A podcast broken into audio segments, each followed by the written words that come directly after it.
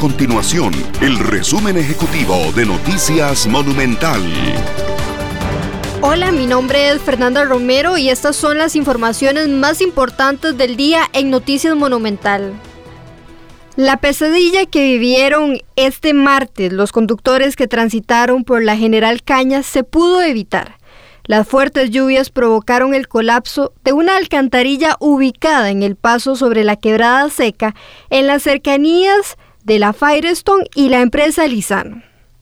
La obstrucción de material en la alcantarilla inundó la autopista al punto que siete vehículos quedaron atrapados por varios minutos. La mala condición de esta y otras alcantarillas de la gran área metropolitana fueron alertadas en el 2013 por el Laboratorio Nacional de Materiales y Modelos Estructurales de la Universidad de Costa Rica.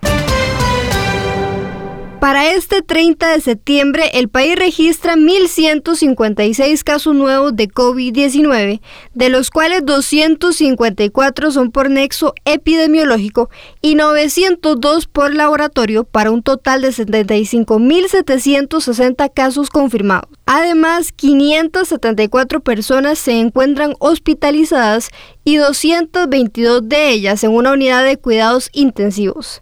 Se reportan 24 lamentables fallecimientos y en total se contabilizan 904 muertes relacionadas con COVID-19. Estas y otras informaciones usted las puede encontrar en nuestro sitio web www.monumental.co.cr. Nuestro compromiso es mantener a Costa Rica informada. Esto fue el resumen ejecutivo de Noticias Monumental.